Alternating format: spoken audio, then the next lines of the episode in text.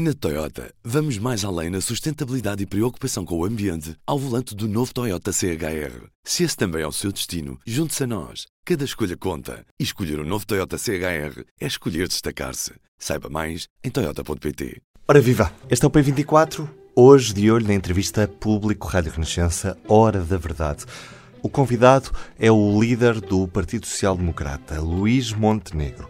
Na semana em que António Costa apresentou o plano do governo para combater a inflação e apoiar as famílias, ouvimos a posição do líder do PSD. Como é que isto vai funcionar? Primeiro começamos por ouvir um excerto da entrevista e depois vamos ao comentário com o diretor adjunto do Público, David Pontes, e a diretora executiva do Público, Helena Pereira. Vamos ao primeiro excerto. Vamos começar pelas medidas anunciadas esta semana pelo Governo, pelo Primeiro-Ministro e também por diversos ministros para o combate à inflação e, em específico, falar do bónus uh, das pensões, que o líder parlamentar do PSD, o Dr. Miranda Sarmento, já veio dizer que é uma ilusão. Afinal, de que ilusão é que estamos a falar? É de facto uma ilusão, ou é pior, é pior do que isso, é um logro mesmo na medida em que eh, o Governo está a dar em 2022 aquilo que está a retirar em 2023.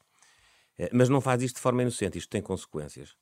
Ao uh, atribuir agora esse bónus em 2022, está a fugir à responsabilidade que compete ao governo de ajudar os pensionistas com um adicional de rendimento face àquilo que eles teriam em, em, em, situação normal. E a situação normal era receberem a sua pensão até ao final do ano e em janeiro terem a pensão atualizada em função da lei. Está a fugir a essa responsabilidade, está a dar zero, é rigorosamente zero de adicional uh, aos pensionistas. Há mas aqui uma antecipação do pagamento há uma da antecipação, pensão. mas que é uma, uma antecipação que tem este uh, valor. O valor é zero. Portanto, quando se dá hoje e se tira amanhã, há um efeito neutral daquilo que se está a dar, ou seja, é rigorosamente zero. Os pensionistas não vão receber, face àquilo que recebem hoje e àquilo que a lei determina que come, comecem a receber em janeiro de 2023, recebem rigorosamente zero.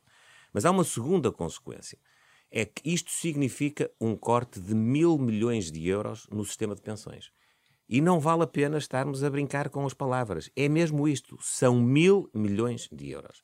O Partido Socialista, durante muitos anos, andou a utilizar uh, no debate público, uh, de uma forma absolutamente uh, oportunista e irresponsável, uma pretensa intenção que em tempos um, um, um governo teria de ter um resultado eh, no âmbito do sistema de pensões de 600 milhões de euros, dizendo que havia uma defesa de um corte de 600 milhões de euros. Nunca houve essa intenção e nunca houve esse corte. Agora, a intenção foi dissimulada e o corte é efetivo. Com que base é são, que diz que há aqui mil milhões de euros? São mil milhões de euros com base exatamente nos números do governo. O governo, eh, no PowerPoint, que eu, aliás, no domingo antecipei que iria ser apresentado, eh, faz com que esta medida tenha uma abrangência de 2 milhões e 700 mil uh, pensionistas, é o que está uh, escrito, portanto são os pensionistas que ganham até 12 IAs, e uh, faz o custo da medida, portanto apresenta o custo da medida, em mil milhões de euros. Esses mil milhões de euros que o Governo se propõe pagar agora, vão deixar de estar no sistema de pensões a partir de janeiro de 2023, com consequências para todos os anos subsequentes. Portanto, repito, é um corte de mil milhões de euros. Agora há um decreto-lei que afirma isso, que já está publicado, e agora?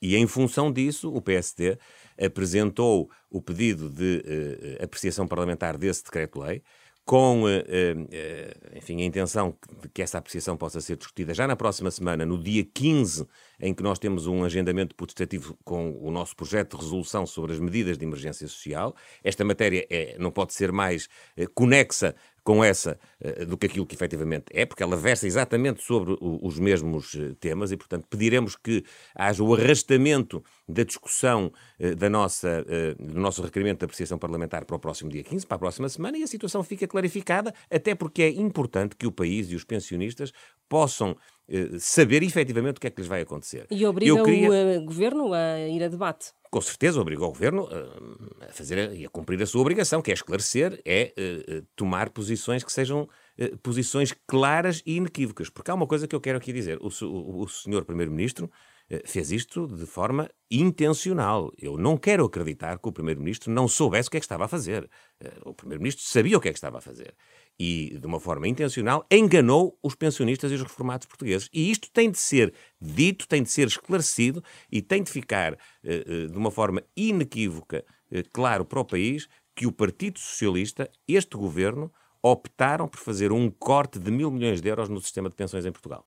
Olá, Helena. Não sei o que é que tu achas destas declarações do Luís Montenegro, mas a mim parece-me que de repente o PSD descobriu e está a tentar agarrar de mão cheia uma oportunidade única de tentar limpar a face perante um segmento de eleitorado que já foi muito importante para o PSD, mas que os anos malditos da Troika de alguma forma afastaram e tornaram-se esse eleitorado, que estamos a falar obviamente dos pensionistas, dos mais velhos, tornou-se um eleitorado típico de, de, de, do PS e que garantiu ao PS, nomeadamente, uh, uh, uh, as vitórias que foi tendo.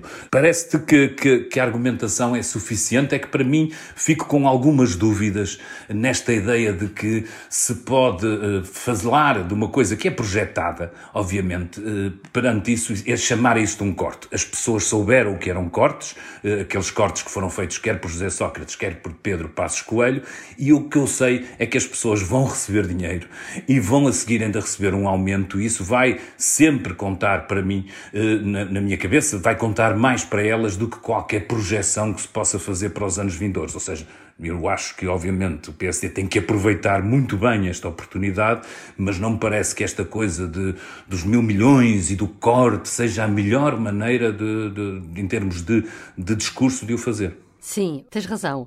A, a, Luís Montenegro, a, o PSD perdeu, alienou durante os anos da Troika os reformados, os pensionistas e, portanto, está aqui a, a, tentar ser simpático e a tentar recuperar parte do eleitorado. Convém lembrar que no pacote de medidas que o PSD tinha proposto, propunha menos para os pensionistas do que agora o governo veio dar, porque eles propunham, se não me engano, 40 euros mensais para ajudar a despesas com alimentação uh, e o, e o, durante três meses e o governo propõe então metade de, de, da pensão.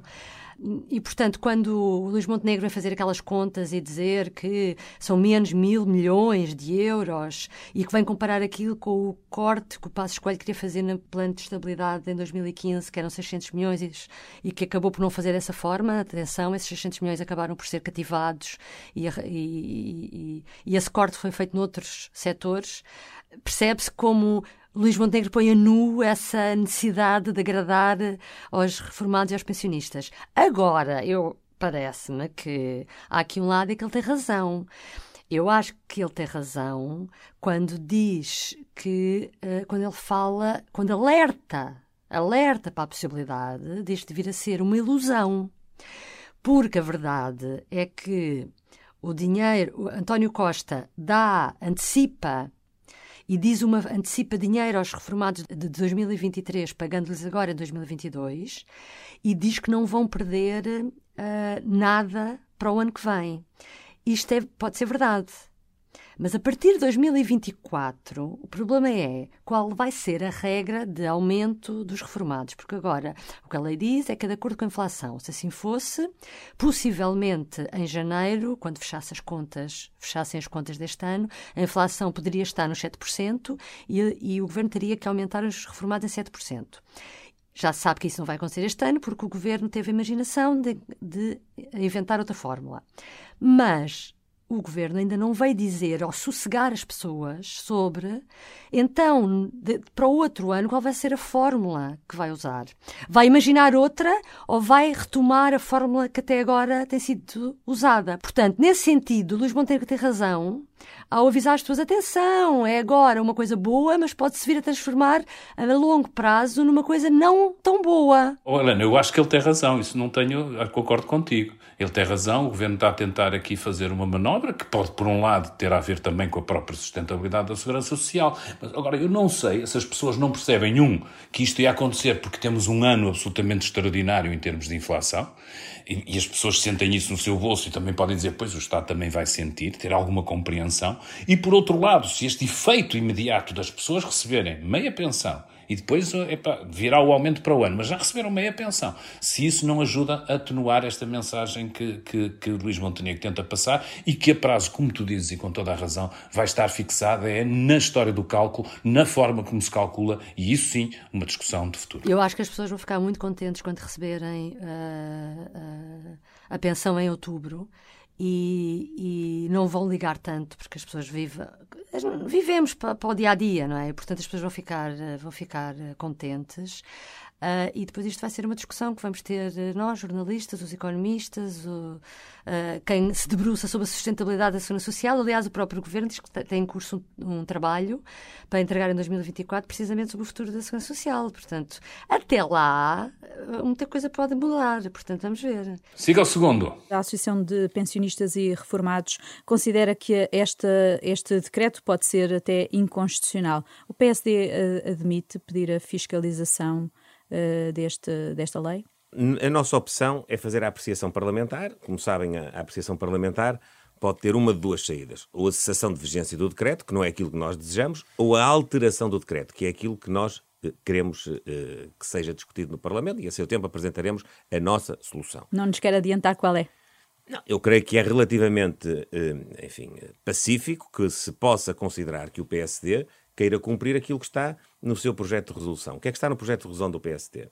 É que a atualização das pensões deve fazer em janeiro de 2023, nos termos da lei, porque nós não propomos nenhuma alteração nesse domínio, e nós propusemos, como se sabe, a atribuição de um vale alimentar de 40 euros por mês, de setembro até dezembro, a todos os pensionistas que têm um rendimento até 2 eh, IAs e meio, portanto, até eh, 1.108 euros. Mas, e eu respondo diretamente à sua pergunta, não me, eh, enfim, causa nenhuma espécie que nós possamos eh, fazer eh, no âmbito das pensões aquilo que, apesar de ser diferente, foi a opção do governo relativamente às pessoas que estão na vida ativa.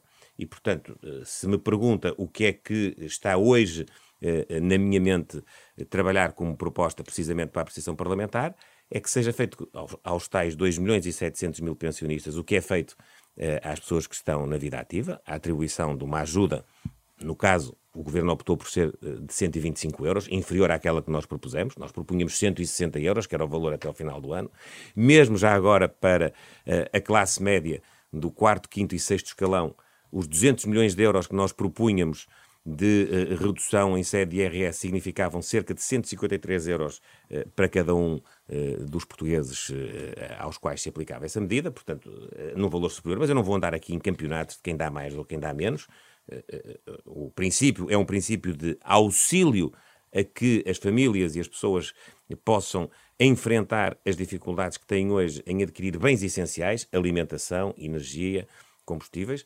Aos e, pensionistas, portanto, então? Aos pensionistas, aquilo que se impõe é que haja uma ajuda efetivamente adicional em 2022 e o cumprimento da lei de 2023 em diante. E é isso que, naturalmente, está na base do nosso pedido de apreciação parlamentar. O PSD decidiu então uh, pedir uma apreciação parlamentar desta atualização das pensões em vez de, recorrer ao Tribunal Constitucional. Isto por acaso é, é curioso. Eu aqui só me só chamo a atenção para dois pontos. Por um lado, eh, uma apreciação parlamentar significa que uh, podemos vir a ter uma coligação negativa. Há maioria absoluta, o PS tem sempre a maioria, mas pode haver uma união das várias oposições contra esta medida propondo outra. Não vai ter nenhum efeito, não é? Porque mesmo que todos se unam contra o governo, uh, como no passado já aconteceu, quando o governo tinha maioria absoluta, falava-se muito de coligações negativas, uh, mas agora uh, não vai ter qualquer efeito. Por outro lado, é interessante Uh, não ir, esta questão não ir ao Tribunal Constitucional, porque como a gente falava há bocado, a propósito da outra intervenção, da primeira intervenção que comentámos, de Luís Montenegro, eu não sei se este tema fosse ao Tribunal Constitucional, o que é que os juízes do Raton diriam sobre a, a obrigatoriedade de fazer atualizações de pensões em função da uh, da inflação apurada no ano anterior. Até podia ser interessante. Podia, podia, mas eu diria que é uma lei, é uma lei que existe, podes mudar essa lei, é isso que, que o PS terá que sujeitar. E por outro lado, acho que há aqui uma coisa só também muito curta sobre isto. O Presidente da República promulgou Se há alguém que anda a mandar coisas para o Tribunal Constitucional de vez em quando, é isto. Eu acho que aqui também ah, provavelmente... mas se houve algum presidente que já foi ultrapassado pelo Tribunal Constitucional, foi este. Ora, mas eu, eu se estivesse no lugar do atual líder e recente líder do PSD, não queria atrapalhar Marcelo Rebelo de Sousa com mais uma ultrapassagem ou não ultrapassagem, provavelmente aqui não, com uma não ultrapassagem, mas não sei, é só, é só uma dica. Não concorda uh, com o argumento de que tem que haver prudência face à incerteza da conjuntura internacional? O PSD não, não arrisca aqui a ser acusado uh, de, de, ser irresponsável e de, não, uh, e de não querer o país com, com as contas certas? Tive a ocasião de dizer, de uma forma também muito clarividente, que as medidas que nós propunhamos, e como sabem, numa primeira apresentação dos traços principais das mesmas, nós tínhamos estimado mil milhões de custo de implementação dessas medidas. Acabámos com a evolução da situação por também integrar na nossa proposta a redução do IVA transitória da eletricidade, do gás e dos combustíveis, e, portanto, o custo eh, não é aí propriamente um aumento de despesa, é eh, eh, a receita que deixava de se arrecadar por essa via. Nós estimamos que poderia andar na casa dos 500 milhões de euros, portanto, teria um custo final o nosso programa do ponto de vista das finanças públicas de 1.500 milhões de euros, o que está absolutamente assegurado pelo excedente de arrecadação da receita fiscal, para além daquela que era já a, a, margem de crescimento prevista no orçamento. Ou seja, o efeito sobre as contas públicas é rigorosamente nulo, porque não agrava o déficit face àquilo que está no orçamento e também não agrava a situação da dívida face àquilo que está no orçamento.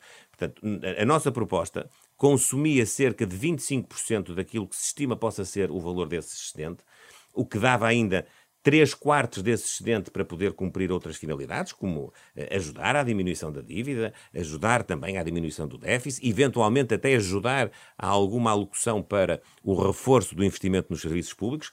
Tu, todas essas opções eh, eh, de política e de gestão orçamental ficam na esfera do governo até ao final do exercício do orçamento de 2022 e, portanto, eu nego categoricamente qualquer acusação de imprudência ou qualquer acusação de irresponsabilidade em matéria de finanças públicas e de contas públicas. Eh, não está de maneira nenhuma colocada em causa, porque as medidas eram todas elas transitórias e todas elas suportadas pela parte excedente das receitas fiscais deste ano. Olha, já estou a ficar baralhado, porque de repente eu achei que a proposta do PSD era mais modesta, a proposta do PS é mais ousada e, de facto, as críticas da oposição podiam levar para uma proposta ainda mais ousada. Mas, apesar de tudo, eu diria, olhando para o momento, que tanto o PS como o PSD foram razoavelmente contidos eh, nas suas promessas. Eu acho que nem o PSD, mesmo sendo partido da oposição, na proposta que fez, eh, ultrapassou muitos termos daquilo que é.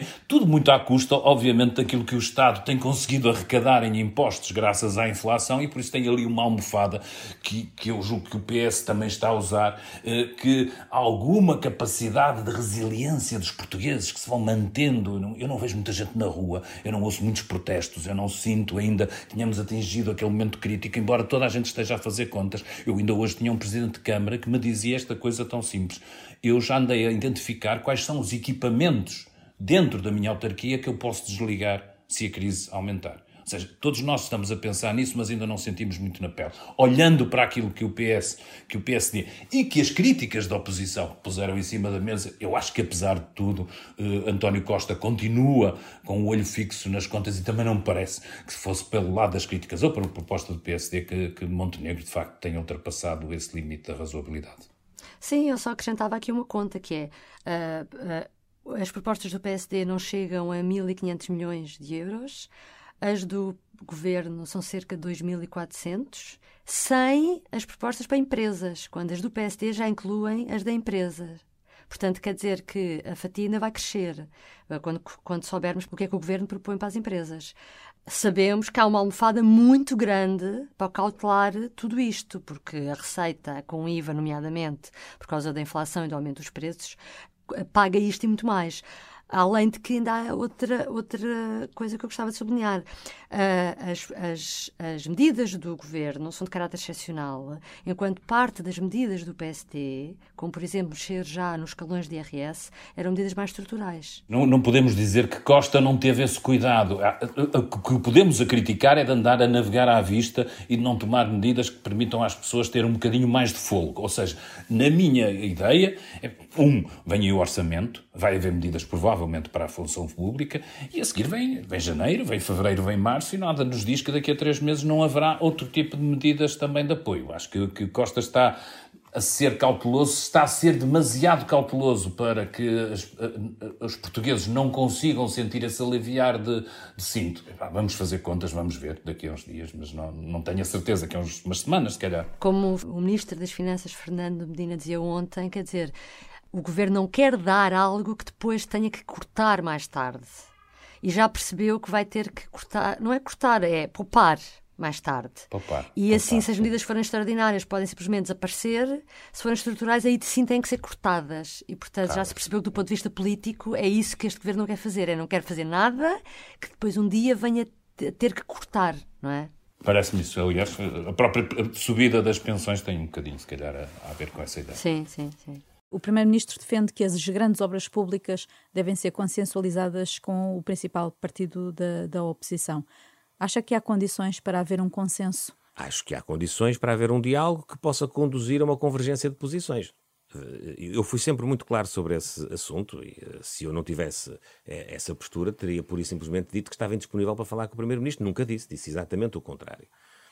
Ao, ao Governo compete governar e, portanto, quem terá de tomar as decisões em bom rigor, é o governo. O que ainda não tinha dito é que se há as, possibilidade de convergência entre as, ambas as se partes. Se as decisões do governo tiverem uma convergência com aquilo que são uh, os posicionamentos do PSD, eu acho que isso que é benéfico para o país, e foi isso que eu disse quando me mostrei disponível para abrir a porta do diálogo com o governo e, portanto, no fundo, de dar ao governo também a nossa visão para que essa, uh, essas decisões que lhe competem possam ter esse nível de abrangência. E é exatamente nesse sentido que me coloco ainda hoje. Bom, eu sobre esta posição do PSD e de Luís Montenegro sobre o aeroporto, uh, eu gostava de sublinhar que não sei o que é que são os posicionamentos que Luís Montenegro diz, porque eu sei o que é que Luís Montenegro pensava quando era líder parlamentar de Passos Coelho, ou seja, nessa altura havia um acordo entre, entre Passos Coelho e António Costa para mudar-se a lei que, que, acabava para acabar com o veto dos autarcas da margem sul sobre a localização do novo aeroporto para sim permitir a construção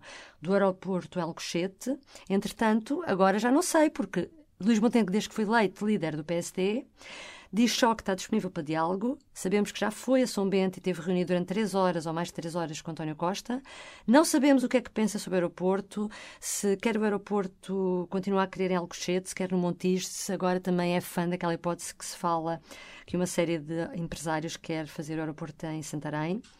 E, portanto, eu acho, eu percebo que, do ponto de vista político, Luís Montenegro quer empurrar para Costa o ónus da decisão sobre o aeroporto, mas tendo em conta que ainda há tão pouco tempo uh, Passos Coelho estava uh, no poder e depois, já quando Passos Coelho estava na oposição, manteve sempre esta posição e Luís Montenegro integrava a sua equipa, portanto, à partida eu esperaria que Montenegro uh, quisesse que o aeroporto fosse em Alcochete. Porque é que ele não o diz? O que é que está a passar? Qual é... Ah, vai haver haver aqui uma mudança de posição do lado do PSD. Um, sobre isso uh, faz-me sempre muita confusão, uh, porque não chega a dizer que quer diálogo. Parece-me sempre uh, que só é, não é uma, uma, oportunidade mais perdida por parte da oposição para mostrar que tem ideias e que tem uma concretização e que é capaz de fazer aquilo que eles acusam o governo de não fazer, porque de facto o governo ainda está, está tão pior como eles. Porque nós tivemos um ministro a apresentar com a crise que sucedeu uma proposta, continuamos sem saber deste momento qual é a proposta de facto de final do governo e continuamos a ver um governo que está à espera de quê? Para uma situação que toda a gente diz que tem alguma urgência, mas que parece que, que o PS arrumou para o canto da, para a última das suas preocupações. E por isso, para mim, dito de outra maneira, só o facto do PS, o governo, ter muito mais, que tem muito mais responsabilidades que Montenegro nisto, ser tão timorato, é que faz com que esta posição esquisitóide de, de, de Montenegro não, lhe, não o prejudique mais. As europeias são o seu primeiro teste eleitoral nacional. haverá regionais antes, mas esse teste pode até condicionar a sua reeleição como presidente do PSD. Uh, já pensou no perfil uh, do cabeça de lista? Como é que tenciona também proteger, digamos assim, o PSD uh, de, de, de, outros partidos à sua direita, como a Iniciativa Liberal e o Chega, que não têm eurodeputados eleitos e que naturalmente querem conquistar mandatos? Ah, eu percebo a questão, mas como deve calcular, eu tenho na minha cabeça a definição do perfil e a definição do perfil do nosso candidato e da nossa lista eh, não é propriamente eh, uma qualquer, eh, ou não corresponde a nenhuma qualquer preocupação com os demais partidos e as demais candidaturas. Corresponde, em primeiro lugar, à escolha de pessoas capazes de representar o Estado português, o Partido Social Democrata no Parlamento Europeu, que é a função para a qual a candidatura existe. E, portanto, eu tentarei que a lista do PSD possa corresponder, como aliás creio que tem acontecido ao longo dos anos, a uma valorização daquilo que é a delegação portuguesa no Parlamento Europeu, na defesa dos interesses de Portugal e nos, eh, na defesa dos interesses da Europa eh, também, porque nós eh, devemos assumir esse papel como construtores também daquilo que, que não se circunscreve ao território nacional, aquilo que é a Europa. Dentro desse princípio, eu não escondo, ainda falta mais de um ano e meio, mas não escondo que tenho a ambição de poder, com essas escolhas, eh, proporcionar eh, do ponto de vista eleitoral, uma vitória eleitoral ao PST, que é esse o nosso objetivo. É vencer Rui as Moreira eleições, seria um bom nome? É vencer as eleições europeias. E, portanto, nós tentaremos que a nossa lista, eh, em conjunto com aquilo que é o nosso trabalho político, possam induzir o maior índice de confiança nos eleitores, de maneira a podermos sair vencedores dessa, dessa batalha. Deixe-me dizer-lhe também que eu não estou nada preocupado com os efeitos que isso possa ter uh, do ponto de vista interno na, na, minha liderança ou na minha reeleição. Isso é um aspecto secundário.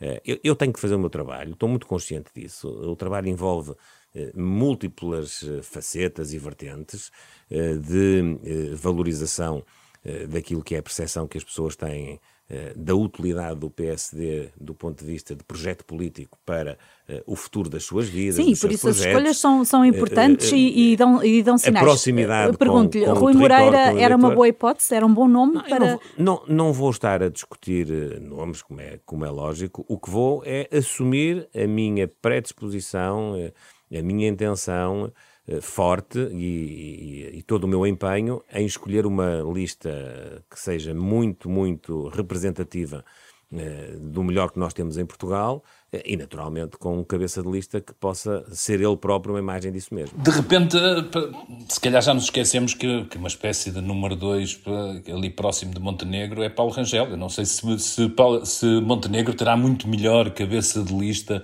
do que Paulo Rangel para apresentar. Percebo que ele não o queira já desvendar o jogo e alimentar, mas, mas tem ali, obviamente, um, um, um forte candidato. Uh, é evidente, acho eu, eh, que estas eleições vão ser importantes eh, para, para o PSD, até como, como faz, a pergunta que lhe fazem é exatamente isso, é como é que ele se vai defender à direita. Ele percebe, eh, mas esquiva-se a isso. Eu acho que, que as eleições são, de facto, aquele esteio ali para a frente, aquela meta importante que o PSD tem para cumprir, mas poderá sempre contar, acho eu, apesar de tudo, apesar deste desgaste à direita, eu acho que poderá contar com um desgaste do governo forte que lhe permita pelo menos, não recuar muito, apesar de, de, de um ou outro eurodeputado possa ser roubado pela, pela, pelas forças, quer, quer pela iniciativa liberal, quer pelo Chega. Acho que as apostas são altas, são decisivas, mas que há ali uh, razões para ele ter uh, alguma esperança. Não avançar já com o nome de Paulo Rangel parece-me, pronto, é aquelas coisas, é, não, não se pode mostrar o jogo todo. Eu acho bem que não fosse Paulo Rangel. Paulo Rangel é eurodeputado desde 2009 se for Paulo Rangel, é um sinal de que não há mais ninguém, também já chega. Ele pode ser muito bom de eurodeputado, mas sempre o mesmo há não sei quantos anos. Vá. Depois, mas não sei, dito isto, não sei quem, não faço ideia. Uh, eu ouvi, ouvindo o Montenegro até parece, não sei, que pode ser uma mulher, uh, deu uma sensação a determinada altura, não sei. Sim, essa, eu percebo essa tua ideia da, da, necessidade de refrescamento, acho que também pode ser bem real, apesar de, de haver este outro lado que é, é ele tem garantido bons resultados. Sim, mas é assim, sim, mas na últimas, nas últimas eleições desceu. em relação às anteriores. Sim. E portanto eu fui ver, fui me recordar dos resultados que já não me lembrava. Ah, nas últimas europeias o PS teve 33.3 e o PSD 21. E eu acho que nas anteriores tinha tido 27, portanto desceu. Ah, e portanto acho que já, já, já chega, não é? Agora, Uh, se, está, se é decisivo ou não, uh, é assim, é, é, eu acho que é, é, importante para Luís Montenegro ter um muito melhor resultado do que este. Seria muito bom até para ele se conseguisse ter mais que 33%. Agora, com as forças à direita, um, viu-se o que aconteceu na Assembleia uh, da República. Não sei como é que vai ser na, na, no Parlamento Europeu, porque aqui ainda há um método que às vezes um, uh, eh, prejudica os pequenos partidos. Para o, para o, Parlamento Europeu, todos os votos contam. Partidos, Portanto, não sei o que poderá acontecer. Depois, por último, um, a gente nunca pode dizer que é testes decisivos, não é? Porque António José Seguro também ganhou as europeias por pouquinho e depois aconteceu o que aconteceu. António Costa Uh, deu um chega para lá e disse: Eu sou melhor do que tu e vou fazer isto melhor do que tu, embora tenhas ganho as eleições por muito pouco. Portanto, eu já não vou dizer, já não digo que nada é decisivo. Sim, eu acho que a Luís Montenegro não parece ter para já muita posição interna. Logo veremos daqui a uns meses se tem o suficiente para um resultado mais frágil o poder abalar. Vamos ver quem está à frente do PS em 2024, quando for as eleições europeias. Bela questão. Tchau, Helena, obrigado. Pronto, e assim terminamos. Vá, fui rápida. Foste sim, Helena. Bem, para fechar, hoje trago-lhe duas ou três coisas da que precisa de estar atento hoje. Dia em que há Conselho de Ministros, marcado para as nove e meia da manhã, é desta reunião que vai sair o plano de poupança energética promovido pelo Governo, parecendo já certo que neste inverno, quer empresas, quer famílias, também a administração pública e o comércio vão mesmo ter de reduzir consumos. E hoje também é o dia em que o Tribunal Constitucional de Angola se vai pronunciar sobre o recurso contencioso da UNITA sobre as eleições angolanas. Vai ser por volta das três da tarde, nessa hora vai ser conhecida esta decisão dos juízes do Tribunal Constitucional angolano. Isto já depois deste tribunal ter negado, nesta terça-feira, dar seguimento a uma providência cautelar imposta pela UNITA, que pretendia que fosse rejeitada a ata dos resultados eleitorais. Veremos o que acontece nesta quinta. E hoje em Espanha há uma manifestação de associações da região da Extremadura, aqui mesmo ao lado de Portugal, em defesa de melhores ligações de comboio. Entre as reivindicações dos manifestantes está a de um comboio digno que liga a região com Lisboa e, claro, também com Madrid. Vamos ver que consequências terá. Eu sou o Ruben Martins, do P24 é tudo por hoje. A entrevista foi da Sofia Rodrigues e da Susana Madureira Martins. Até amanhã. O público fica no ouvido. Na Toyota, vamos mais além na sustentabilidade e preocupação com o ambiente ao volante do novo Toyota CHR. Se esse também é o seu destino, junte-se a nós. Cada escolha conta. E escolher o um novo Toyota CHR é escolher destacar-se. Saiba mais em Toyota.pt.